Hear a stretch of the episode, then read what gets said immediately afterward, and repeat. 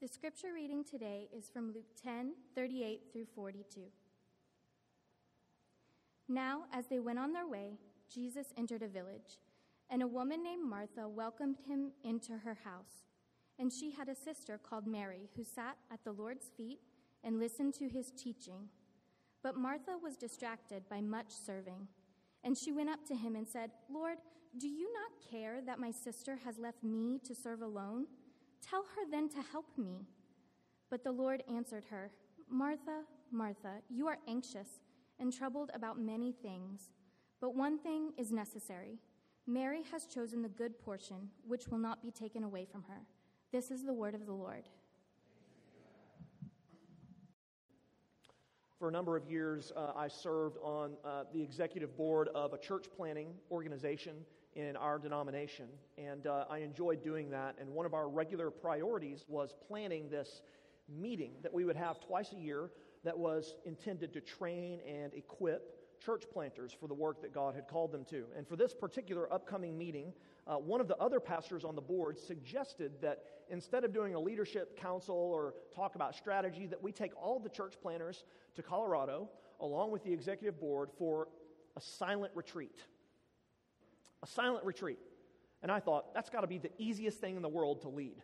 A silent retreat, you don't have to do anything, just sit there. And this person said the goal of this would just, you know, to be with the Lord, to be with the Lord through prayer and through His Word, and to be quiet before Him. And, you know, when that idea was suggested, a couple of these, you know, type A, control freak church planters, um, they had some questions. On, and one of the questions was, you know, shouldn't we be giving the church planters some useful training? That was my question. I admit it. Um, others asked, what else can we include on this silent retreat to, you know, actually help them? To help them, you know, develop their core teams and a strategy. Or can we pause the retreat maybe, like halfway through, and talk? and maybe have a workshop on leadership or something like that. Uh, and I got to admit, as I read this story on Monday morning of this past week, that was the first experience in my own life that came to mind, and it was convicting to me. It was convicting that I was the person asking most of those questions. And it convicted me because I realized that so much of my life, and I, I, would imagine so much of our lives cumulatively, if we're believers, is mixed up with doing good stuff for God, being busy for Jesus, and not really ever doing anything just to be with Jesus. That example from being in that board meeting reminded me that I prioritize, typically in my life, getting things done for Jesus over being with Jesus. You know, I don't know if you're anything like me, but I suspect you are, and I know some of you are. Some of you are actually much worse than me. if you've been a Christian for a while, um, I would bet that your tendency is to be more like Martha in this story than to be like Mary. And that's why I think that this story from Luke's gospel can be so formative. It can be really formative for our own lives as disciples of Jesus. If you're not yet a Christian, or if you're exploring faith, or if you're skeptical, then I think this story can help you as well. It can be instructive about what it truly means to commit to being a disciple of Jesus. So, this is another meal with Jesus. That's what we're looking at this fall. Every time we're looking at these stories in Luke, Jesus is either going to a meal or at a meal or telling a story about a meal or leaving a meal.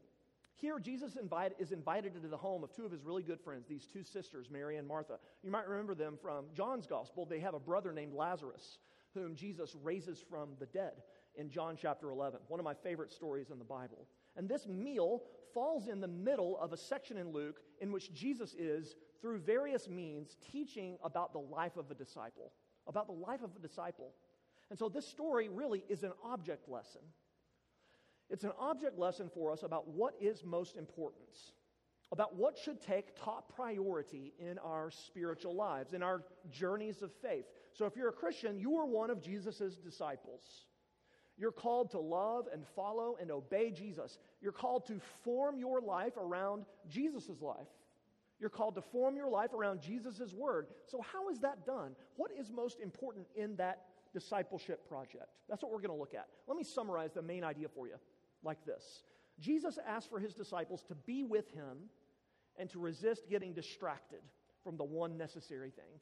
Jesus asked his disciples to be with him and to resist getting distracted from the one necessary thing. So let's look at these two ladies and their stories. Two points. First, Martha's distraction. Second, Mary's discipleship. Kelly read for us, and we can look at the two sisters as the two main characters in the story. Each of them represent for us a different way of following Jesus, a different way of discipleship. One way, Jesus commends the way of Mary. The other way, Jesus gently rebukes the way of Martha. So let's begin by looking at the way of Martha. Interestingly enough, verse 38 tells us that Martha is the one who invites Jesus over. Martha invites Jesus to their house. She's planning to host him, to feed him, to take really good care of him. So Martha busies herself, doesn't she? She busies herself with all of the necessary tasks and important minutiae that would be involved here. Hosting people requires work, but if you have the Messiah coming over, that's a big deal. You want everything to look nice, you want everything to be ready. We think that, and we don't have Jesus physically in our houses. You know, in most community group meetings that I've been in over about 15 years now in ministry, uh, something that I see so often is that the people who are hosting community group uh, will often miss the discussion time or miss the prayer time because they're getting food ready. They're in the kitchen or they're doing something else. And we typically, as people, think nothing of that. And that tells us how familiar we are with the way of Martha. But notice how Luke describes Martha. Look in verse 40. Martha was what? Distracted. She was distracted with much serving. Okay, a couple things here. What is Martha distracted from? Well, she's distracted from being with Jesus. That's the whole idea.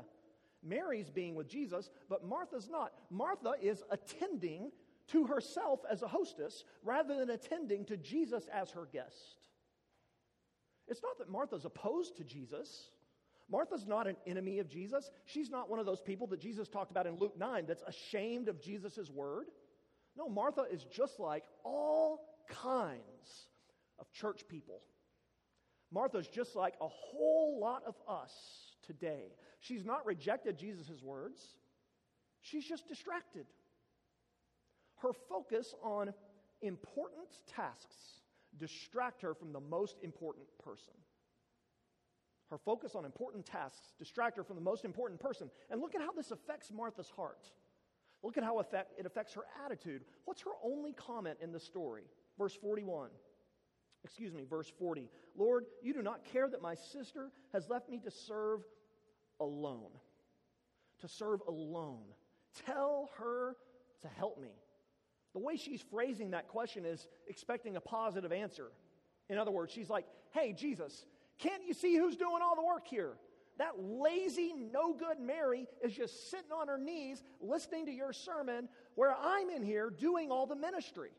I'm in here doing all the work. And she expects Jesus to see what is obvious to her and to do something about it. She says, Jesus, tell Mary to get in here. Martha's thinking, I'm doing all the work. I'm doing all the ministry. I'm doing all the service. Mary, on the other hand, she's not doing anything. And moreover, she says, I'm doing this alone. She feels alone.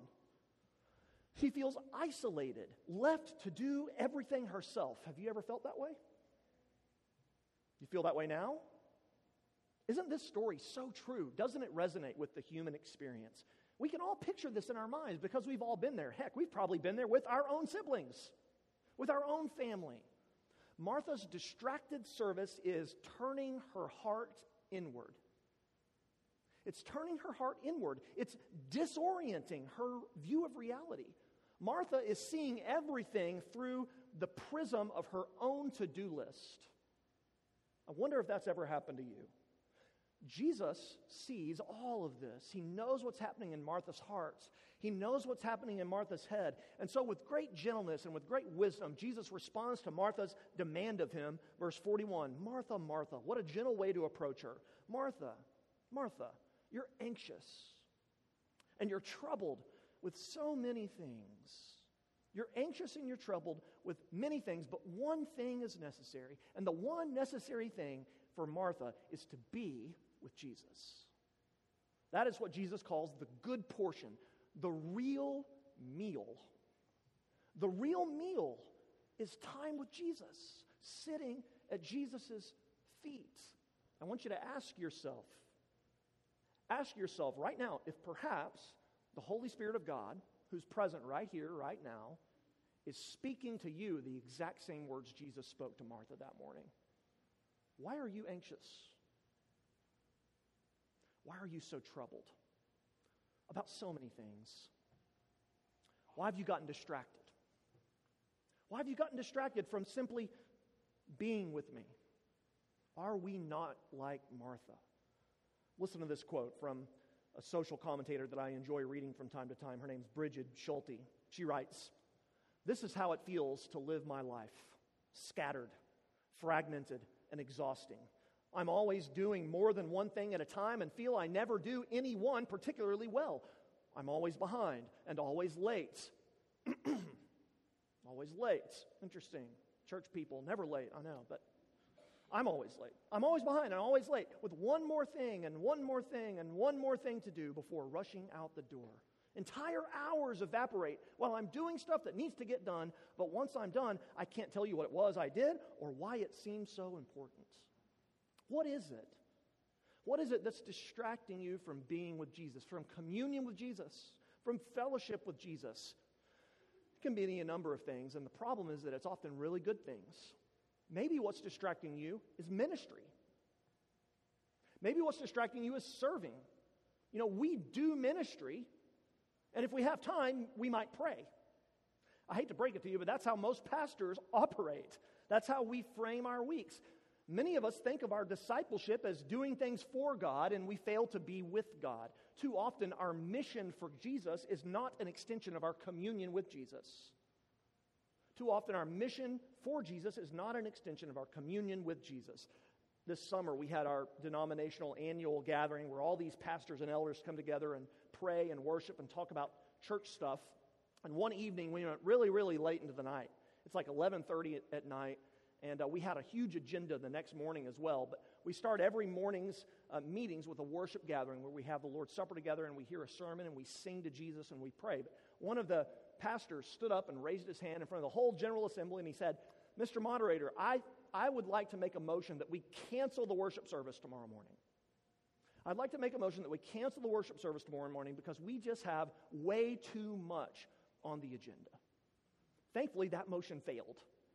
That motion failed, but it was a great example of how often we think doing things for Jesus takes precedence over being with Jesus.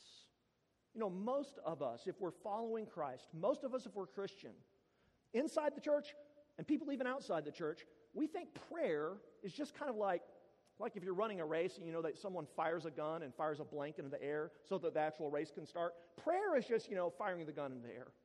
So we've kind of sanctified all of our plans and all of our projects and all of our performances and all of our conversations. We utter a prayer to get things started so that we can legitimize with, you know, nice little Jesus stuff this meeting we're about to have. Prayer is just the gun, firing a blank into the air. And so now everyone's free to go his or her own way without thinking about God anymore. So often, the good things we try to do for others and for ourselves and for our churches prioritizes doing instead of being prioritizes the way of Martha instead of the way of Mary. Maybe it's ministry for you. Maybe it's that you just don't have enough time. You just don't have time. I mean, let me, just, in my own life, um, I try to think about my mornings this week. I typically wake up around 6, and I want to be at work by 8. So that's two hours, and in those two hours, I have a million things to do. Uh, I try to make my kids lunch each morning. I try to eat breakfast. I get my coffee. When you know it, I have never one time missed that. I somehow found a, find a way, 365 days a year, to make coffee and drink it, all of it, and sometimes a second cup. Okay? So I do that, and uh, I try to exercise, and then I, I like to get a shower and get dressed. That seems to be a necessary, important thing. And then, you know, I check my email and I look at my calendar for the day, and then sometimes I'll get down on my knees or I'll sit in a chair and I'll pray and I'll read the scripture. And some days I have to stop and get gas in the car or drop off the dry cleaning, et cetera, et cetera, et cetera. But guess what? I hardly ever have time to do all of those things in a given morning. So what gets cut from the list? Prayer. It gets cut often because I don't view it as the most important thing. I'm distracted by my day. Heck, I'm a pastor. I'm serving and working and going, and I miss sitting with Jesus Christ. I've got to go do ministry. I've got to write a sermon. I've got to meet with people. I don't have time to just sit with Jesus. And so, in our focus on these things, we forget about the most important person. And our circumstances can overwhelm us. There's a better way. There's a better way that Jesus calls us to here. Can we look at it together?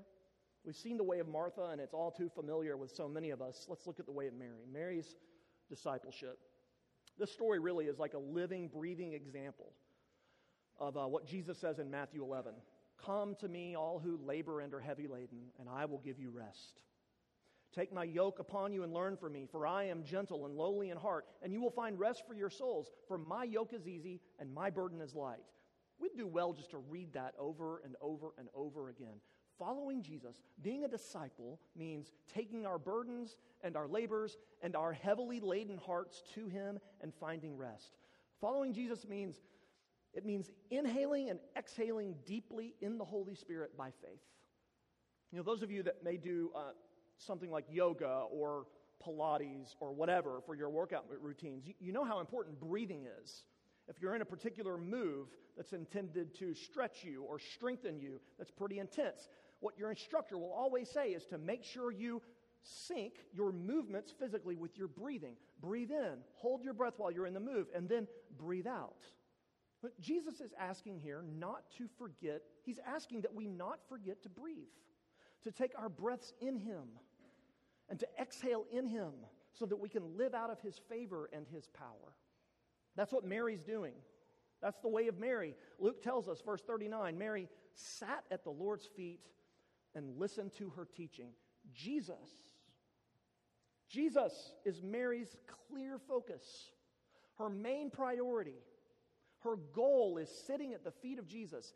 And she's commended. Jesus says, verse 42, Mary's chosen the good portion and it's not going to be taken away from her. I love that last phrase. It's not going to be taken away from her. I mean, compare the two sisters. Martha is working and slaving and driving herself and pushing herself to prepare this one temporary meal. Mary, however, is focused and present with the Lord. She's pouring her first energies into knowing Jesus, into knowing the true bread of life into the very Word of God, Jesus, who is everlasting and unending.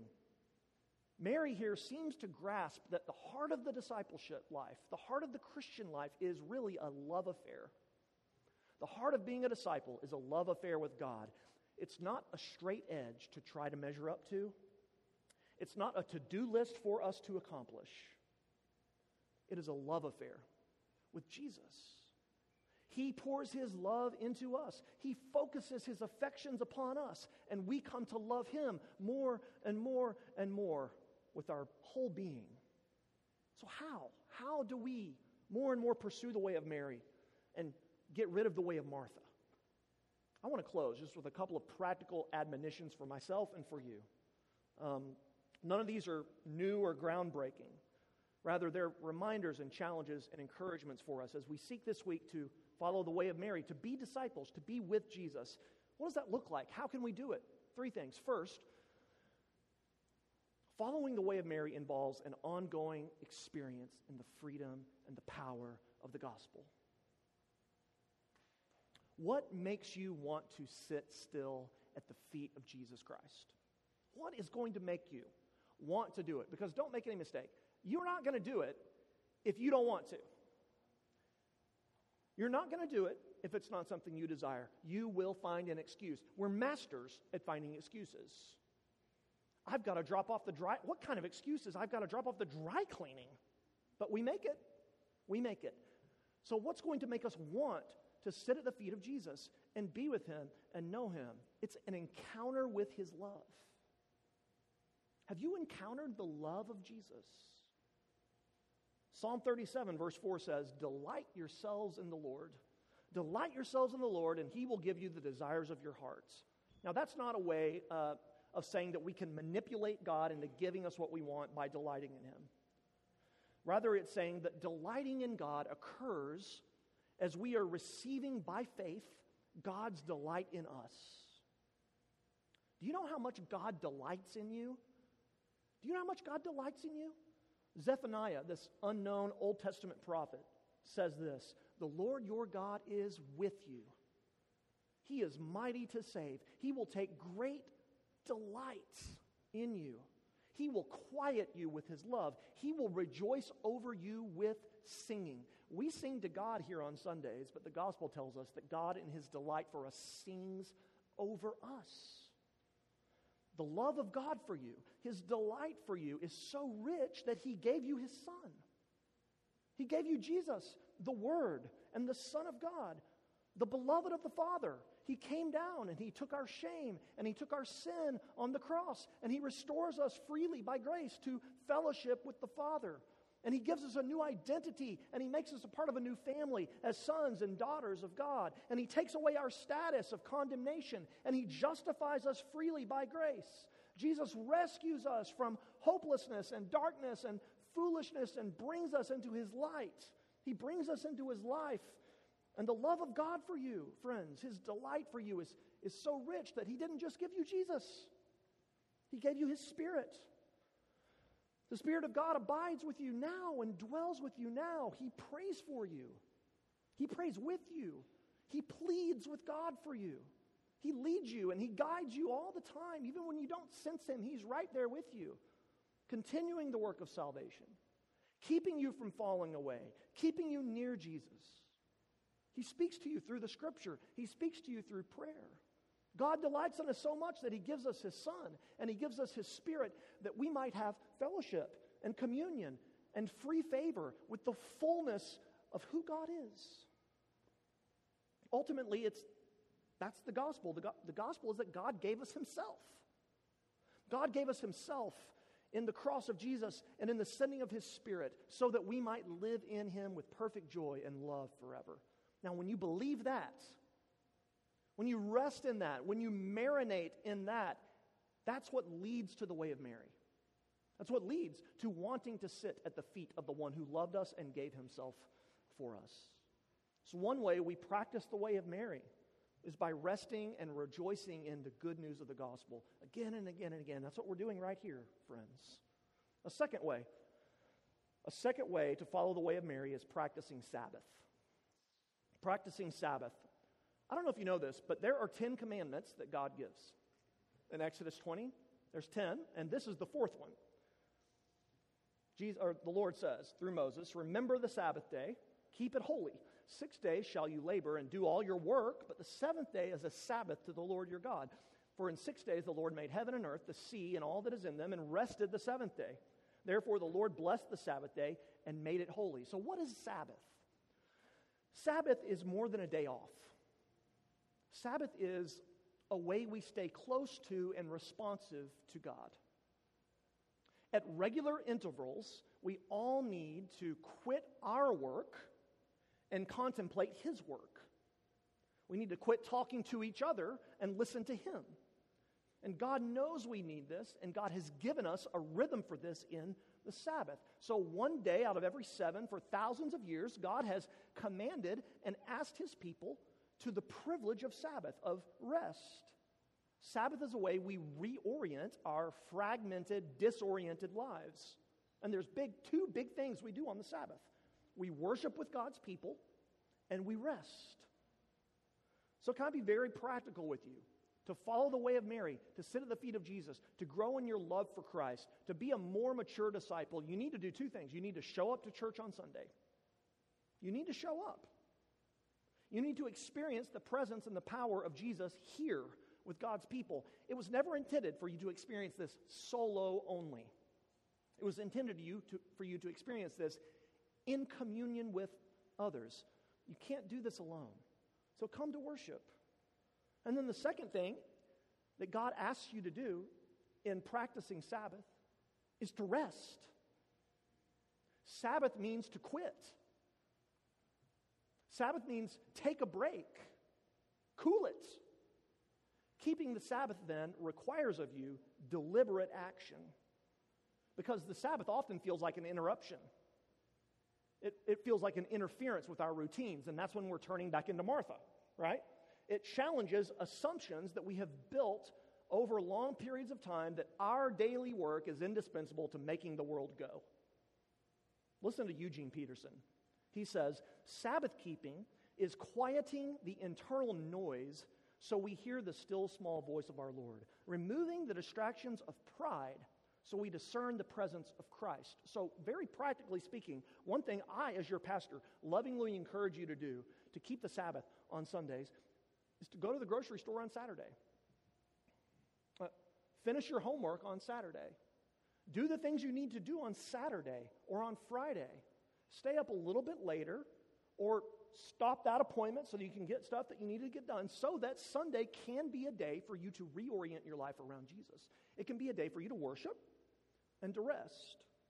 If you aren't doing that, if you don't have that habit, you can start small by thinking about what are the things I feel like I have to do on Sundays, and if I don't do these things on Sunday, I'm not going to be ready for Monday. Well, first of all, you can probably humble yourself before the Lord and realize that this world does not revolve around you completing your to do list.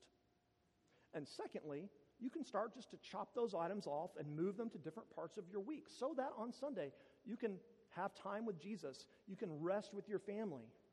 You can sleep a little later. You can take a nap. You can do whatever is relaxing and enjoyable to you. Take a walk outside once it's below 95 and cool down with the Lord.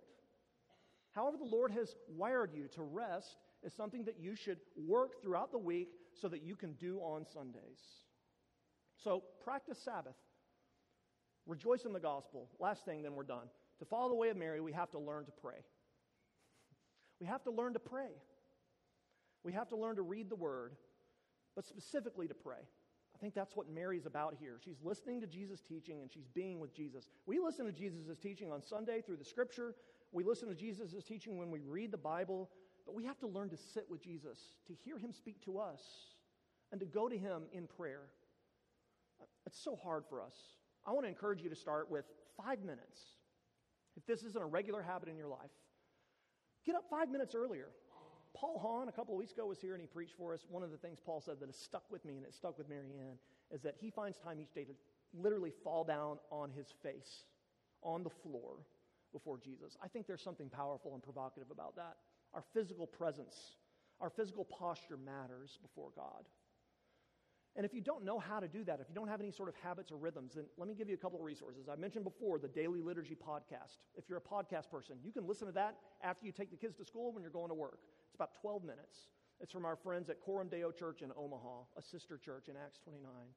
They read you the scripture, they'll do a confession of sin, they'll pray, and it's a great way for you to just be with the Lord. If you don't know how to read your Bible well, then get a Bible reading program. Listen, you can Google, you know, how to fix my bathtub drain if you can do that, you can Google how to read the Bible. Get me a daily Bible plan. You probably shouldn't Google that, actually. Just listen to me, okay? Get a daily Bible plan. If you have a Bible, almost certainly in the back there's going to be multiple plans, and just go through it each day. That's why God's people over the centuries have developed things like the daily office and the Book of Common Prayer from other traditions. Those are intended to help Christians cumulatively together go before the Lord and seek Him in prayer. I guess the last thing I want to say to you is that you just need to do something. I'm calling you, and I'm calling myself to do something about this. The reason is that spiritual disciplines are the road, they're the pathway to being with Jesus, they're the pathway to following the way of Mary. Now, that's not opposed to grace. Don't call me a legalist because I'm telling you, you need to pray and read your Bible. Don't do it. Discipline is not opposed to grace, discipline flows out of grace. And grace brings discipline. So start with five minutes. Listen to John Owen. Constancy in this duty will give ability for it. Those who conscientiously abide in its performance shall increase in light, wisdom, and experiment, experience until they are able to manage it with great success. In other words, what he's saying is start slow, start small, and do it even when you don't feel like it. And over time, you'll get better at it. You'll become a practitioner of prayer and a practitioner of God's word. So, following the way of Mary is what makes mature disciples. I think that's what Jesus is saying to us in this story. It's what Jesus is calling us to here. Last thing, and we'll finish. I, I, was reading again this week this very famous old illustration from Jonathan Edwards, the 18th century pastor in the United States. And uh, he talks about how there's two ways we can know that honey is sweet. You can know honey is sweet like in your head. If you've read a book about honey, or if you've studied the, you know, the chemical breakdown of honey, you can know intellectually honey is sweet. That's one way you can know. But you can also know that honey is sweet by tasting it. Right? by experiencing honey. So, Martha in this story is the rational mind who knows intellectually that honey is sweet. But Mary in this story is the sensing tongue who's tasted honey. And Edwards says when you move from just mentally knowing about the sweetness of honey to directly tasting it, you say, I knew it was sweet, but I didn't realize it was sweet. I knew it tasted good, but I didn't realize how good it was. I knew, but I didn't know. It's the same with God. You can know God, and you can know God.